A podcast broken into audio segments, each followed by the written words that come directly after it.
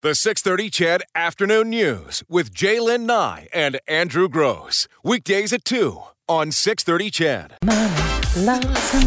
Well, it's uh, Monday, and you know what that means. Of course, it's time for our regular segment, The, Hoot. Uh, this week, joining us uh, from Calgary, Rob Roach. Uh, Rob, remind me what your title is because it's so darn long and I didn't write it down. Director of Insight and. Director of Insight, that is my title. That's it? Well, there's other lines There there, though. It's an like and. Directors of Insight, Economics, and Research.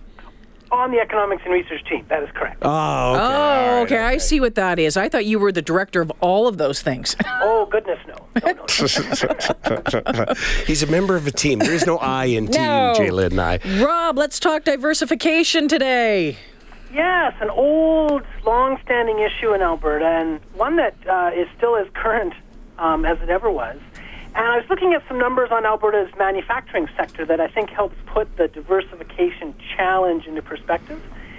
And when we look at those manufacturing numbers, because that's a sector we tend to think about as a place where we could maybe find some diversification opportunities, it turns out, not surprisingly, it's rather small um, compared to our oil and gas sector in terms of its economic impact. So our oil and gas sector accounts for about 27 percent of Alberta's real GDP, compared to about 6% um, for the manufacturing sector. So, although that sector is still very important and it employs over 115,000 people in often well paying jobs, relative to oil and gas, it's about five times smaller. So, if, if we're going to diversify, um, if part of that reason to diversify is to sort of replace oil and gas as it maybe declines in the years ahead, we've got a big challenge ahead of us. Yeah, so in other words, a huge gap to fill. It's easy to say diversification, but I, I get where you're coming from. So put that in perspective in terms of other provinces. Well, this is where it stands out even more. Um, when we look at Ontario, which is is a manufacturing, you know, uh, the traditional manufacturing heartland of the country, along with Quebec, um, their manufacturing sector is about 13% of their economy, compared to six here in Alberta, and it accounted for 81 billion dollars in um, in economic uh, in real GDP last year. Our oil and gas sector here in Alberta almost exactly the same economic impact, 79 billion.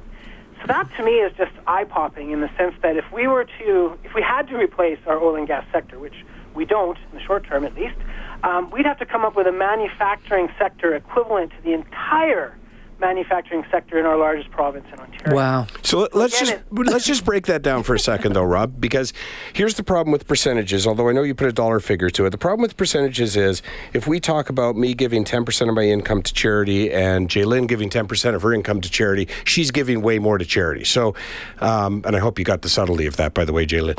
Um, so. In terms of billions of dollars, so $79 billion is our oil industry compared to, did you say 81 billion uh, is the manufacturing uh, contribution. Okay, and and how do the two economies compare? Well, if we break it down to, to sort of make it equivalent by population, our manufacturing sales in Alberta was about 14, 15,000 per Albertan. Okay. They're about 22,000 per person in Ontario. Okay, Um, so our manufacturing sector um, per person isn't that far. I mean, it is smaller than Ontario's for sure, but it's not that far off the Canadian average. In fact, before the recession, it was actually a bit above the Canadian average. But I think the issue is um, we get so much extra benefit from our oil and gas um, relative to our population. That's where the, the challenge um, in terms of diversification comes in. To actually think about replacing that, it really sort of boggles the mind.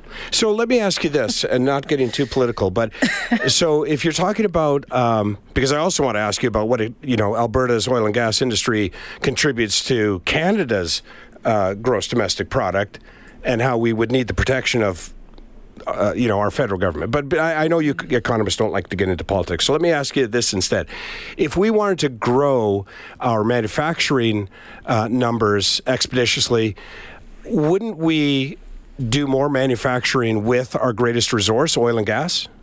Well, that is the other kicker, Andrew. I mean, you put your finger right on it. Not only is our, our manufacturing sector smaller than our oil and gas sector in relative terms, it also relies very heavily and, and sort of follows the fortunes of our oil and gas sector because a big chunk of what we produce, what we manufacture, or derived from our oil and gas uh, raw resources. So we make a lot of gasoline and jet fuel and plastic and, and other petrochemicals. And we also sell back a lot of machinery and fabricated metals into the oil and gas sector that they use to um, harvest oil and gas and transport it. So there's a really tight and intimate relationship um, between manufacturing in our province and our oil and gas sector. So you're right. If we want you know, opportunities to grow manufacturing, we have to do that outside our traditional strengths. The good news is our agri-food business, which is another natural resource, our agriculture, it has been growing, and there, and it is a significant chunk. So uh, that's an area where diversification has had some real traction.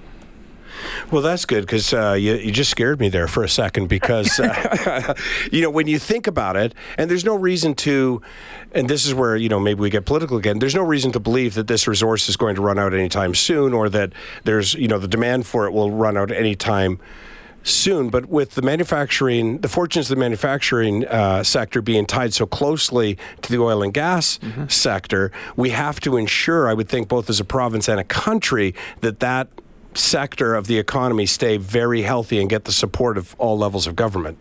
Absolutely. I mean, from an economic perspective, it is critical to Alberta. Has a huge impact um, across the country because Ontario's manufacturing sector also sells a lot of its products, its machinery, um, not exclusively, obviously, to Alberta, but a good chunk of it does end up back in the energy patch here.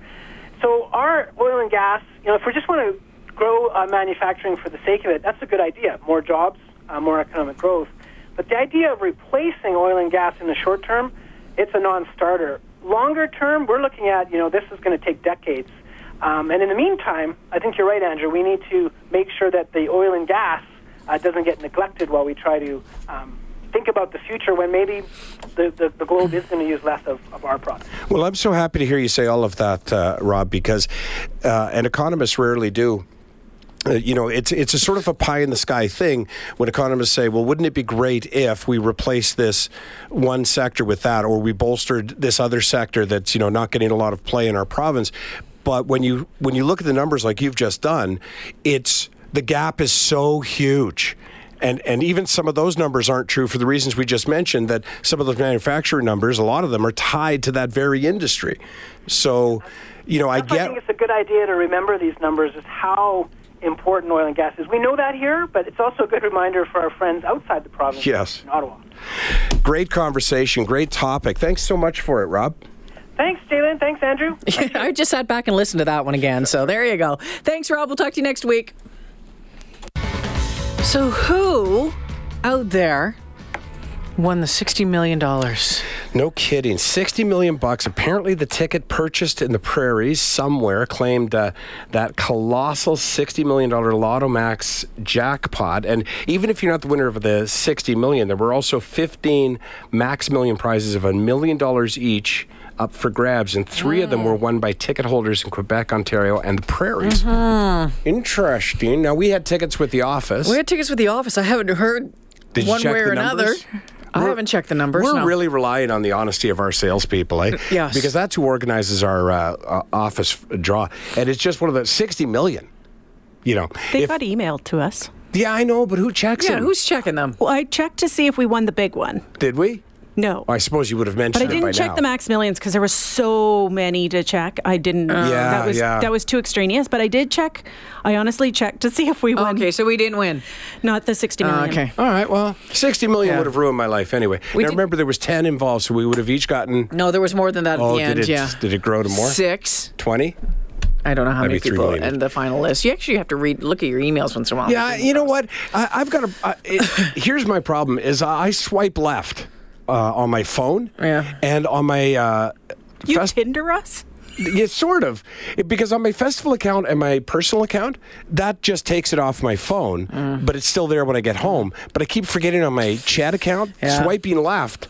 I don't know where it sends it. I had- FM? I don't. I don't know where it goes. I had pretty much forgotten about the Lotto Max until I walked in today and there was a beautiful blue Corvette parked out front. And a big bow and ribbon on it. And I it. thought to myself, no, if I win the Lotto, that's what I have to buy my husband. oh yeah, for Right? sure. That's yeah, that's car. my first thought too. What I do for my wife. Um, Sixty million, I would be so gone. You, don't would even never you see don't me even again. remember her favorite coffee, let alone remember what kind I of do. vehicle she'd want. Please, come on, don't put me on the spot like that. Carol's favorite coffee? It is. Yeah, I can't find it. Yeah, it's it's on your phone. It's a latte. My husband knows it. I know. You don't know it. I know it's not right. it's something from the You know, I used to second think, cup or something. I used to think I was a great catch. Yeah, it is from the second cup. I used to think I was, but I'm, I've really failed as a husband. Someone says lottery is just a tax on the stupid, whatever. Yeah. But when I went, I have no problem sinking like ten bucks a week into it for the the, the possibility. Yeah. And if you don't want to separate yourself from your ten dollar bill, then that's your right. Guess See, what? Freedom of choice. That's that's another funny thing. So I don't play Lotto Max uh, except in the office Yeah. pool. I play uh, 649 and I play the same numbers twice Yeah. a week, right?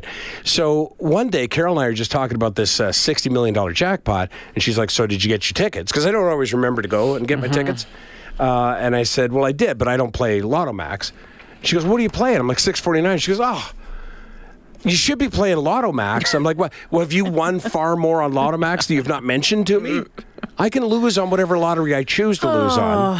exactly. I do often win, though. We actually have the app. Actually, I think it's my mother-in-law has the app on her iPhone, scan so the just to tickets? scan, so you can just check it at home. Oh, I've been trying to find an app like that. They don't all, uh, you know, they none of them guarantee that they're accurate, right? Well, you need to actually probably, if if yeah, I would Yeah. double check them. Hey, uh, speaking of uh, coming into riches, how about this guy? A very similar story. Uh, months, perhaps even a year ago in Canada. Do you remember the guy from the Mint who was uh, smuggling blanks out? Do you remember that guy? Oh yeah, he had the gold pucks up his Up his, uh, you know what? his dookus. Yeah. I remember at the time uh, tweeting that he'll stand trial because he can't sit. Uh, so it's happened again, but not here in Canada. Sri Lankan man. Uh, he raised suspicions at an airport by the way he kept looking around in the departure lounge. Uh, didn't seem to be walking right. He was found to be carrying 2.2 pounds or one kilogram of gold jewelry. Like this is In the same place, like necklaces and stuff like that. straight up. Yeah. This was not, uh, No. you know, pucks, or rounded No. edges, or anything. This was like chains and brooches, and my goodness, forty-five-year-old guy. He, guy. He was headed to India. He was arrested at uh, Colombo Airport on Sunday. Uh, they said he, as I say, he was suspicious. They X-rayed him. The value of the jewelry, uh, about fifty thousand Canadian. He was freed on a uh, payment of hundred thousand rupees. Um, and customs says that such method of smuggling quite common. Not necessarily gold Yeah. Mm-hmm. jewelry, but quite common. The gold, if you're wondering, was wrapped in plastic bags before being inserted. And Yeah, there okay, were four of them. Yeah, yeah, okay. Wow. You know, I, I'm- I I was actually quite surprised to realize it was his shifty eyes that got him into trouble because I'm guessing it was would have been shifting otherwise, wiggling in his seat, or I thought that same thing. you know the way he walked, you know something like that. Should we should we check out that guy who's walking by? Ow, ow, ow, ow, ow. That's the guy you'd probably go. There's something. Or Just sitting on, on the one side of your chin, Yeah. like on the one side right over, like you got a bad back or something. And if you're really good at it, it's probably not your first time. They should probably look into his travel history. Although I guess at this point, too late to. Doesn't matter. Yeah. Man, I mean, I want to. Why are people smuggling gold? Can you not? I guess I suppose you just can't take it out of the country, or you can't take a certain amount out. Uh, yeah, you know what? That is a bit of a good question. Because that'd be the worst if you found out it was actually God, why, legal. Why didn't he just wear the necklaces? Yeah. They put the rings on and, and wear the necklace. Why wouldn't you just do that? Right. What about that? So it's got to be illegal. I get the I get the the pucks from the from Sure, the mint, sure. but Can you imagine smuggling using that method something that it turned out later was legal? that's just embarrassing. Right? I don't even know if that's a crime. like if they lesson learned. Right, if they were like it's a can of Coke. You can actually carry that. Oh, not through security though. So yeah, no, totally makes sense. The 630 CHED Afternoon News with Jaylynn Nye and Andrew Grose. Weekdays at 2 on 630 CHED.